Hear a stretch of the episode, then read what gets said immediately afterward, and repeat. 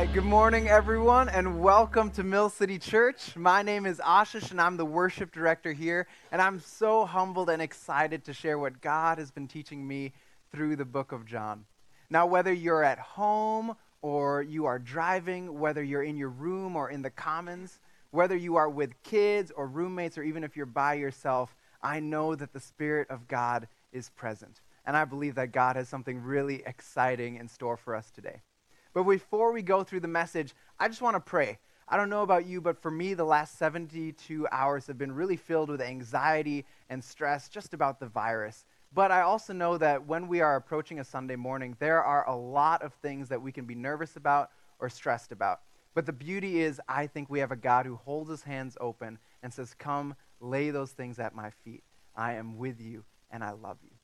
And so before we start this message, I just want to try something new. I want you, wherever you are, to hold your hands out in front of you. Unless you're driving, then don't do this. Hold your hands out in front of you, and I want you to close your eyes. And I want you to take a deep breath in. And take a deep breath out. Take a deep breath in. Take a deep breath out. One more time, deep breath in, and deep breath out. Holy Spirit, you are with us. Jesus, you love us. And Father, you are in control. And so we bring all our anxieties, all our stress, the things that we're going through, and we lay them at your feet. You are a God who says, "Come, all you who are weary, and I will give you rest." You're a God who gives us peace. And so we bring those things before you, excited to hear what you have to say today. And so, Lord, would you guide our time together? We love you, Jesus. In your name I pray. Amen. Amen. All right, well, we are going through a time of Lent in the church calendar, and this is a time where believers all around the world gather together and remember Christ's journey to the cross and his eventual death and resurrection. Now, for some during Lent, they choose to give up something, and for many people, this is a way that they can create space in their lives to remember what God has done and what he will continue to do. Now, in my own life, I confess, I didn't give something up. Rather, I'm monitoring it. So I feel like there's like half a point here and there that I can earn. But the thing I chose to monitor was Instagram. And I chose to monitor Instagram for many reasons, but one of the main reasons was this trend called Instagram filters. Now, if you don't know what an Instagram filter is, you'll see an image on the screen. Now, what you'll see on the image is you'll see my lovely face. Now, this is not the filter. This is real. My face is real. And on top of my face, you'll see a rectangle, and in the rectangle will be a question. So this particular filter says, in 2020, I will be blank.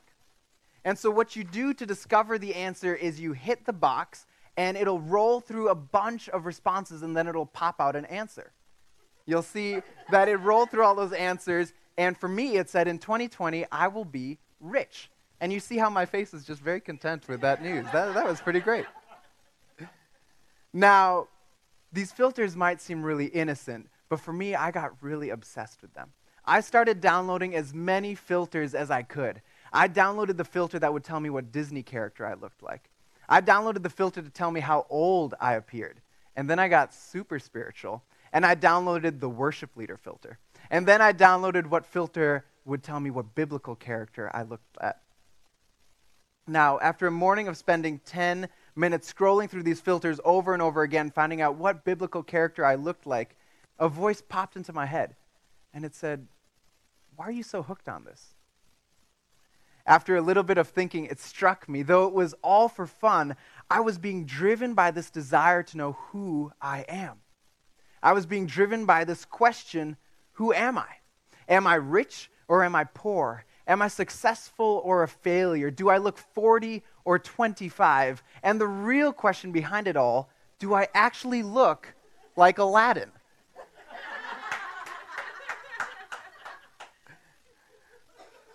Now, out of the countless questions that bombard us in society, I believe this question of identity, this voice asking, who am I, is one that we all have to answer at some point in time.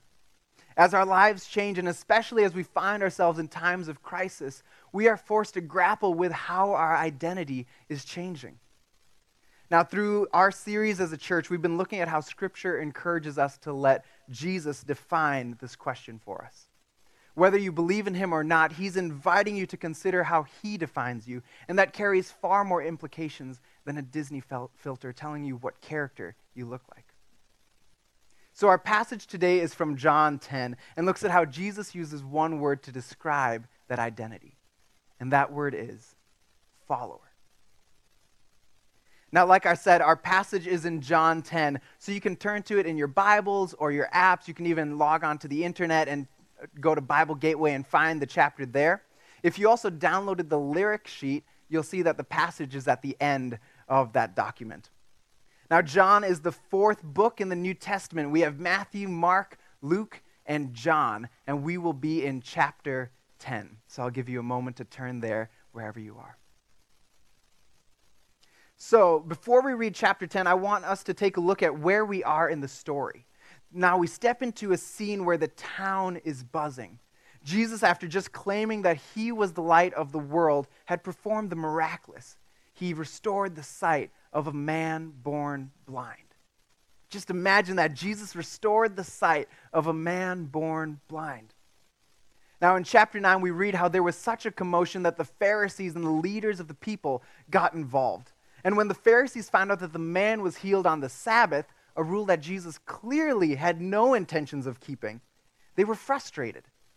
Their legalism wouldn't let them celebrate what God was doing. So they questioned the man over and over again on how Jesus healed him, who Jesus was, with the overarching question being, is Jesus the Messiah? In fact, they questioned him so much, and this is my favorite part of the story, they questioned him so much that the man asked them, why do you want to hear the answer again and again? Do you want to be his followers too? At this point, the Pharisees just lose their mind. There's steam popping out of their ears. And they take this man and they toss him out of the temple. And this is where we come to chapter 10. At the end of chapter 9, Jesus takes that man who the Pharisees had just tossed out and says, come, follow me. Jesus invites him to be a part of his kingdom. Now, Jesus then turns to the question of whether he's the Messiah. And this is where we pick up in John chapter 10. Jesus tells the Pharisees, I tell you the truth. The man who does not enter the sheep pen by the gate, but climbs in by some other way is a thief and a robber. The man who enters by the gate is the shepherd of his sheep. The watchman opens the gate for him, and the sheep listen to his voice. He calls his own sheep by name and leads them out. And when he has brought out all his own, he goes on ahead of them. And his sheep follow him because they know his voice. But they will never follow a stranger. In fact, they will run away from him because they do not recognize a stranger's voice. Jesus was using this figure of speech, but they did not understand what he was telling them. Now, skipping down a couple of verses, Jesus again says, I am the good shepherd. The good shepherd lays down his life for the sheep. The hired hand is not the shepherd that owns the sheep. So when he sees the wolf coming, he abandons the sheep and runs away. Then the wolf attacks the flock and scatters it. The man runs away because he is a hired hand and cares nothing for the sheep. I am the good shepherd. I know my sheep, and my sheep know me, just as the Father knows me, and I know the Father. And I lay down my life for the sheep. I have other sheep that are not of this sheep pen. I must bring them in also. They too will listen to my voice, and there shall be one flock and one shepherd. The reason my Father loves me is that I lay down my life only to take it up again. No one takes it from me, but I lay it down of my own accord. I have authority to lay it down and authority to take it up again. This command I received from my Father. At these words, the Jews were again divided, many of them saying, he is demon-possessed and raving mad. Why listen to him? But others said, these are not the sayings of a man possessed by a demon. Can a demon open the eyes of the blind. So as we look at this question, who am I or who are we, the passage first tells us to look at whose we are. Now Jesus answers the question of, are you the Messiah, by saying, I am the good shepherd. I am the good shepherd. Now in 21st century America, when I think of shepherds, I often think of a man covered in mud, a man who's covered in sheep smell, and he's just chasing after the sheep. Or maybe he's just laying on a piece of grass, chewing some wheat. But in the biblical world, Jesus' claim would have carried a weightier picture. See, many scholars think that Jesus was referencing the Old Testament book of Ezekiel when he was talking to the community. Now, Ezekiel is in the Old Testament, and it's in a section of books called the prophetic books. And these would be passages that the people of Israel would be familiar with. Now, during the time of Ezekiel, the people of Israel are under Babylonian captivity. Here in the book of Ezekiel, God calls out the leaders of Israel for acting like bad shepherds. They were the ones who were supposed to be taking care of his people during this crisis. And instead, God calls them out for ruling the people harshly and bitterly, only caring for themselves. Now, because of their failure, God promises to save his people. God refers to his people as the flock. And in Ezekiel 34:23, he says, I will place over them one shepherd, my servant David, and he will tend them. He will tend them and be their shepherd, and I, the Lord, will be their God, and my servant David will be prince among them. Now, fast forward to when Jesus is talking, the people of Israel are now under the Roman Empire. They are still very much in crisis, longing for a savior.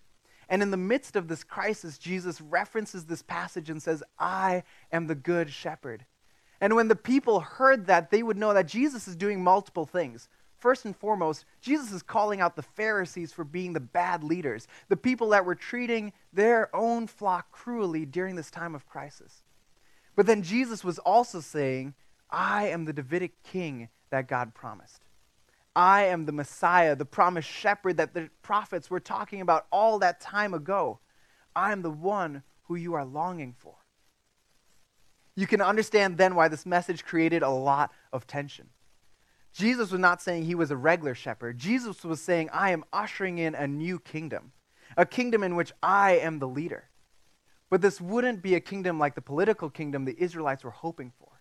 This would be a kingdom defined by love and by sacrifice, by hospitality and inclusion. I mean, just take the blind man a couple verses earlier, the one the Pharisees had just excluded from the temple. Jesus said, in my kingdom, you are included. And not only that, you are called to be my follower. So after Jesus makes this claim, he then goes on to describe how the shepherd would interact with his people. And these three things are important to consider as we try and answer this question, who am I? Now, the first quality that would define how the shepherd interacted with his flock is that Jesus knows the sheep. If you're taking notes, you can write this down. Jesus knows the sheep. In verse 14, he says, I am the good shepherd. I know my sheep, and my sheep know me, just as the Father knows me, and I know the Father. Now, when Jesus talks about knowing, it's not a knowing from a distance, but rather a knowing that is deeply intimate and personal. It's a knowing that is driven by care and by love.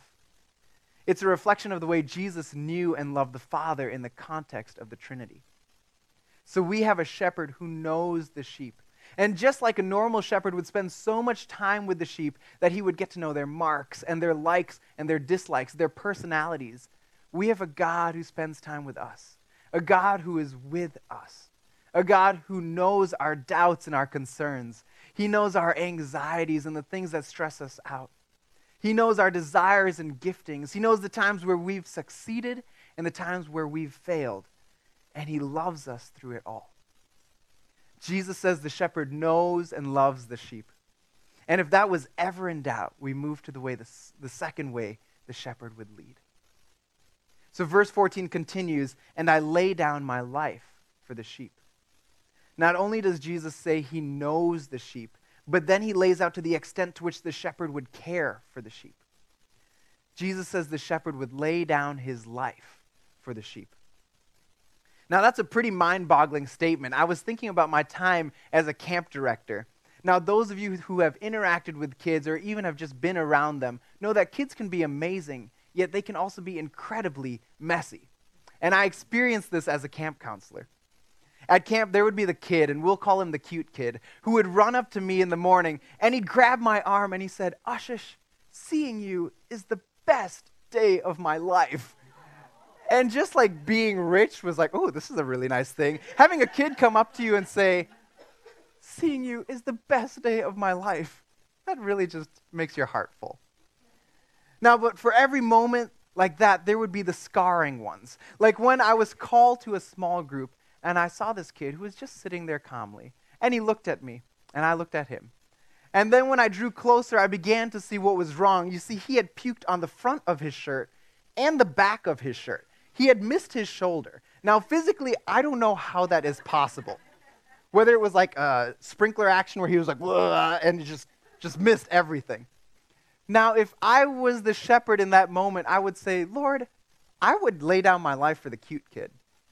But the puke kid, I don't know, like, there has to be another way." But that's what makes Jesus so amazing. He knows us so deeply. He knows those of us who resonate with the cute kid. And he also knows those of us who have a little puke kid in us as well. And he says, "I see you, I know you, and you're worth dying for." And he did. So the shepherd knows the sheep, and the shepherd lays down his life for the sheep. And then the last thing is in verse 16. Jesus says, "I have other sheep that are not of the sheep pen. I must bring them in also." So the shepherd knows the sheep. He lays down his life for the sheep. And then the third way he interacts with the sheep is he invites those outside sheep into his flock. Jesus invites those outside into his kingdom. Now, this is what he did just earlier with the man who he healed. He took this outcast and invited him into his kingdom. Now, these three ways stood in stark contrast with the leaders of that day, especially the Pharisees. I mean, just recently they had thrown this man out. In contrast, during their terrible leadership in crisis, Jesus stands as the shepherd, the good. Now, in Greek, the word used for good is kalos, which doesn't just refer to a morality of good, but it talks about the shepherd being beautiful, magnificent, and attractive. So when Jesus says, "I am the good shepherd," he's saying, "I am the beautiful, magnificent, and attractive shepherd." Now, that doesn't mean just a physically attractive shepherd, like with long hair, tan skin kind of thing. But it's saying the way that I lead is so attractive that the only response people could have is to follow me. Now, against all other leaders then and even today, I would say a leader who loved me deeply, who would sacrifice their life for me, and is more concerned with welcoming people in rather than excluding them, is one I would be attracted to follow. So that's what Jesus is laying out here. He is saying, this is who I am as a leader. And in the midst of the crises in your own life, he says, this is what I'll do. Now, the identity I'm inviting you into is to be my follower. So that's Jesus' answer to the question, who am I? Now, I've been talking about the sheep as followers, but if I'm honest, I much prefer the role of a leader. And I think many of us in Mill City are leaders in various shapes and forms. But Jesus is saying, you know what, I'm calling you to be a leader. I have gifted you to be a leader, but the identity I want you to take first and foremost is to be my follower. Now, this reality, it's hard, but if we choose to make our identity that of a follower, all of a sudden our identity is not based on what we do or where we lead, but it's based on who we follow. And that ground will never shake. So if we respond to his invitation and choose the identity of being a follower, how do we live into that today? Now, if you're taking notes, you can write down two things. We listen and we follow. We listen and we follow. Jesus says in verse 3, "The watchman opens the gate for the shepherd, and the sheep listen to his voice." Now, this would be a common image for the people back then. The shepherd would know the sheep so well, and the sheep would be so familiar with the shepherd that they would be attuned to a specific whistle or call.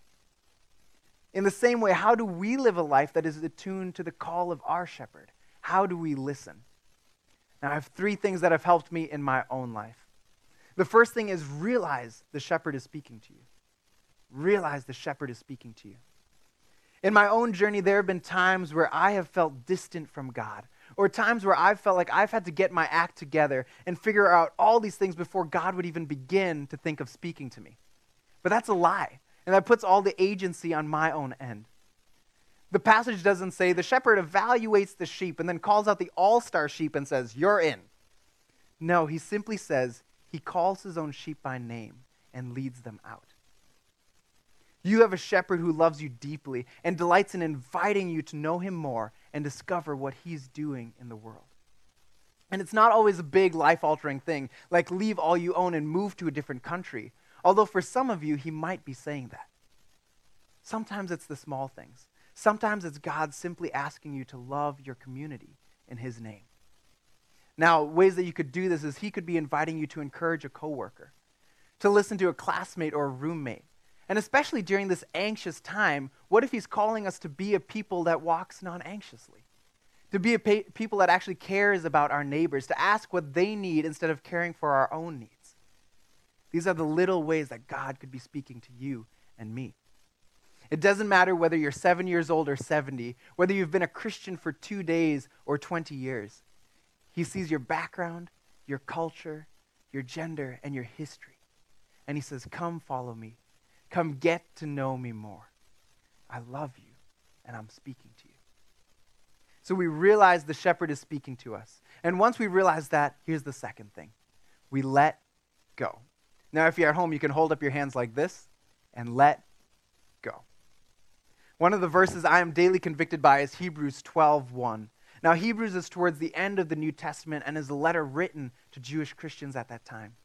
And in this letter, it says, "Let us throw off everything that hinders and the sin that so easily entangles, and let us run with perseverance the race marked out for us.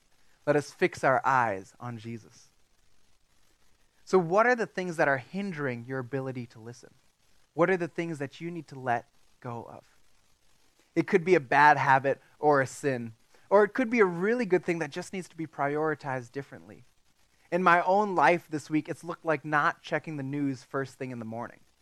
Monday through Wednesday, I would open up my app and type in coronavirus Minnesota. And then I just found that my whole day was rooted in anxiety. That was the only voice I could listen to. And so then Thursday, I decided, you know what? If I'm speaking about this, I might as well put it into practice. And so I decided, I'm not going to check the news first thing in the morning. I'm going to listen to a song. I'm going to read my Bible. And I found that when I did that, anxiety wasn't the only voice I listened to. In fact, I was able to open up my life and say, "God, what are you saying in today?" So what if it's prioritizing a good thing differently? What if it's letting go and releasing our parameters of how we want God to speak? I find myself sometimes as a sheep saying, "Lord, I really want you to speak, but only if it looks like this." What if it's releasing those parameters? What if it's surrendering your timetable of when you want God to speak? It'll be the most life-changing decision I have to make, and I'll sit down on my bed, and I'll look at my phone, and I'll say, "Well, God, you have 15 minutes, and I'm reading through Leviticus, so floor is yours." Now, God can speak in 15 minutes, and he definitely can speak through Leviticus. But I believe he's inviting us into something so much bigger if only we'd let go. And you'll find that when we posture ourselves by letting go, we actually open our hands to receive what God has in store. So we realize the shepherd is speaking, we let go, and then finally, we lean in. Now, I have fond memories of my grandma. I remember her for constantly beating me in Scrabble. She was a notorious competitor, and even when I was a kid, I'd be like, C-O-W, cow. And then she'd be like, 7-letter word, and just absolutely obliterate me. But I also remember her for teaching me the meanings of many swear words, and this would be all around the dinner table. She would just look at me and say, "Do you know the meaning of blank?" And all of us at the dinner table would look horrified. We're like, "What are you saying?" Yeah, one of the sweetest memories I have of her is her walk with the Lord. She would spend time each morning in Scripture, and then she would close her Bible and close her eyes and lean back. And if you asked her what she was doing, she would say, "I'm leaning against the chest of my Father, listening to his heartbeat." Now that's what Jesus invites us to do, to lean in and listen to God's heartbeat. One of the primary ways we can do that is by reading Scripture. Now, I got to admit, this is not the easiest thing. In my life, Scripture is really easy when you're reading the Psalms. It just really clearly lays out, God, you are my refuge and my strength. You're my shepherd. It's like a warm hug every single morning. But then you go from that to reading about Ezekiel, who was an exile, and on his 30th birthday, God asks him to be a prophet. Now, if you've read the Old Testament, you'll know that that is not a good birthday gift. Now, during this time, God gives Ezekiel a message and tells him the terrible news that no matter what Ezekiel says, no one is going to listen to him. He was led through isolation, and it cost him everything, yet God was still inviting him to trust him more. It's definitely not the warm hug like Psalms, and sometimes I'm like, God, what can I learn from this passage? Is there really anything that you can say to me from this text? Now, as I've gone through the Bible, there are a couple things that I hold on to, and this might help you in your own reading. The first thing I realized is that the Bible contains the story of God. Now, if you were going to get to know anyone, you'd get to know their story. In the same way, when we want to get to know who God is, we need to turn to his story.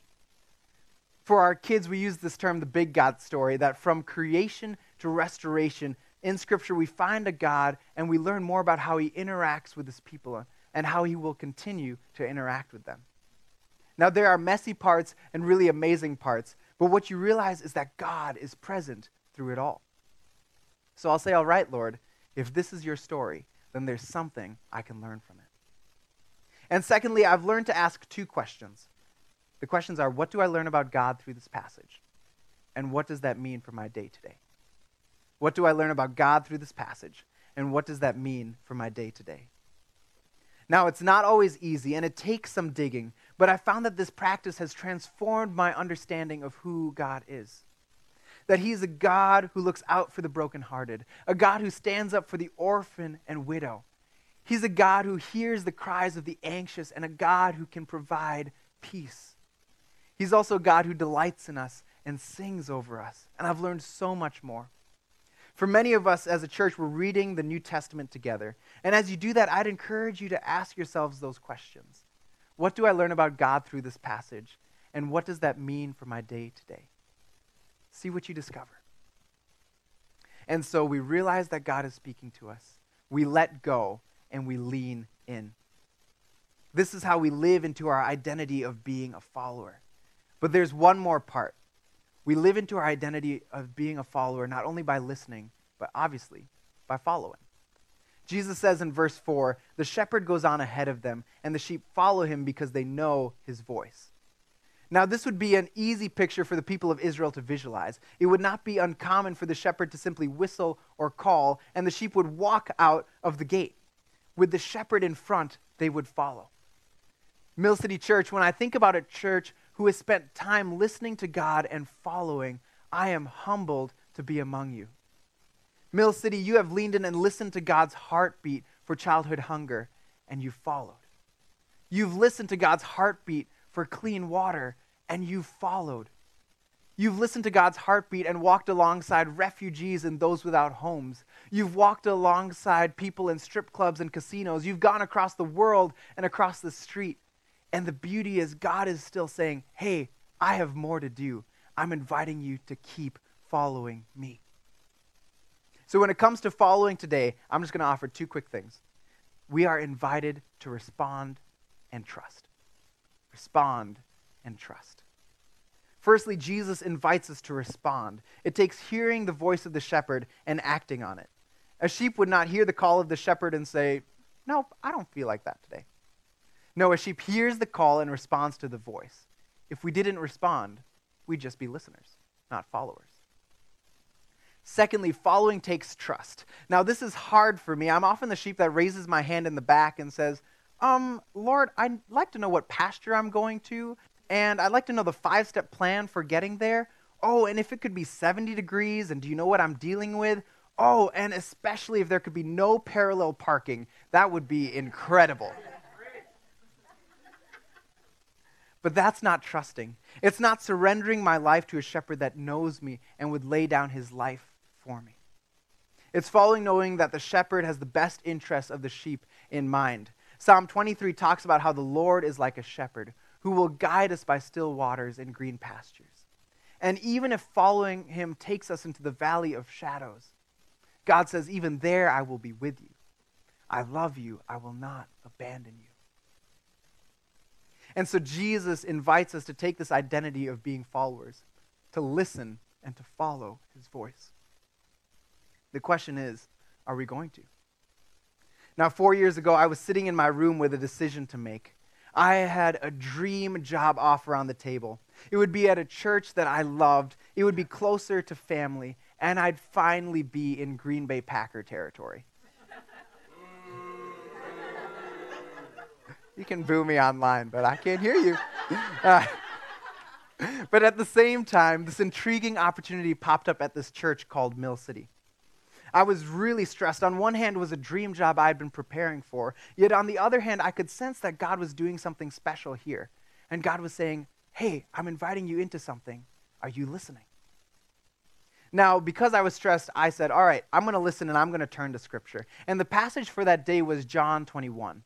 In the story, we find the disciples fishing with no luck. And they're tossing the net in, pulling it up empty. And then all of a sudden, they see a man on the beach, and the man yells to them, throw the net to the other side of the boat. And the disciples say, well, what else have we got to lose? And so they take the net and they throw it to the other side of the boat. And what they find is the net then comes up with all this fish. And when they see what just happened, they turn to the beach again, and one disciple yells out, that's Jesus. He's on the beach. Instantly, the disciples get in their boats, and they row to shore. Now, I was reading this passage, a verse stood out. And the verse said, the net was not torn. Even as they were dragging this large catch of fish, the net was not torn. When I thought of this passage, I thought of the net being what the disciples' livelihood was built on. And the fact that Jesus cared so much to provide them with so much fish, yet not let their livelihood crumble, stood out to me. The answer to what did I learn about God in this passage was that he was a provider, that he would take care of me, that he was holding my cares and desires with me. I felt more okay considering Mill City. I felt like God was saying, I see your dreams and relationships like your family, and I'll take care of that. I'm inviting you into something here. Are you going to listen and follow? Now, I'd love to say that I followed the next day, dropped everything, and called Steph, but I'm the untrusting sheep. That's like, Lord, if it could clearly say Mill City in the Bible, that would be awesome. And if I'm going to stay at Mill City, if I could have a 5-year vision, you gave a lot of visions to the prophets. If I could have that in my sleep, that would be awesome. But God was gracious, and it took time and mentors, and it took continued listening and journaling. And eventually I said, all right, God, I think you're leading here, so I'm going to follow. And I did. Now, looking back 4 years from then, my life looks dramatically different than what I thought. I've been through incredible moments of joy and also deep moments of grief and loss. I've been through moments where I found myself in times of certainty, and also I found myself in seasons of deconstruction where I've been forced to pick up the pieces. But what I've found is the Good Shepherd has been there every step of the way. In fact, the net wasn't torn. He saw my desires and concerns and has overwhelmed me with his faithfulness. I feel so blessed and grateful for where God has brought me, for this gifts, and for this community. Through listening and following, I've come to know him more and more. It's like the best relationship that anyone can offer. And as I know him more and more, it helps me continue to listen to his heartbeat and go where he leads. So we're going to head into a time of communion and worship. The question we began with was, who am I? And the first thing we walked through was, whose am I? Whose are we? Jesus said, I am the Good Shepherd. He knows you. He laid down his life for you, and he invites you to be a part of his kingdom. Now, if you're already a follower of Christ and have chosen that identity, how can we be people that continue to listen and follow the movement of the Spirit, asking God, what are you doing, and how can I respond? And if you're not, or maybe you've wandered away, the choice is before you. Jesus stands with arms open wide saying, I gave my life for you. Would you let go and lean into my love? Would you lean into my heartbeat for you and for this world? Would you become my follower? Mill City Church, when we get into a bind and are wondering, who am I? We can turn to John and say, I know whose I am. And because of that, I'm going to listen to his heartbeat, and I'm going to follow wherever he leads. We are followers. Let's pray. Lord, I thank you for who you are, and I thank you that you are a shepherd who is good. I thank you that you are a shepherd who laid down your life for us, and you're inviting us to be a part of your kingdom. You're inviting us to join you in making the wrong things right. And so, Jesus, as we reflect through worship and communion, Lord, would you reveal in our hearts the places where we need to let go and follow you?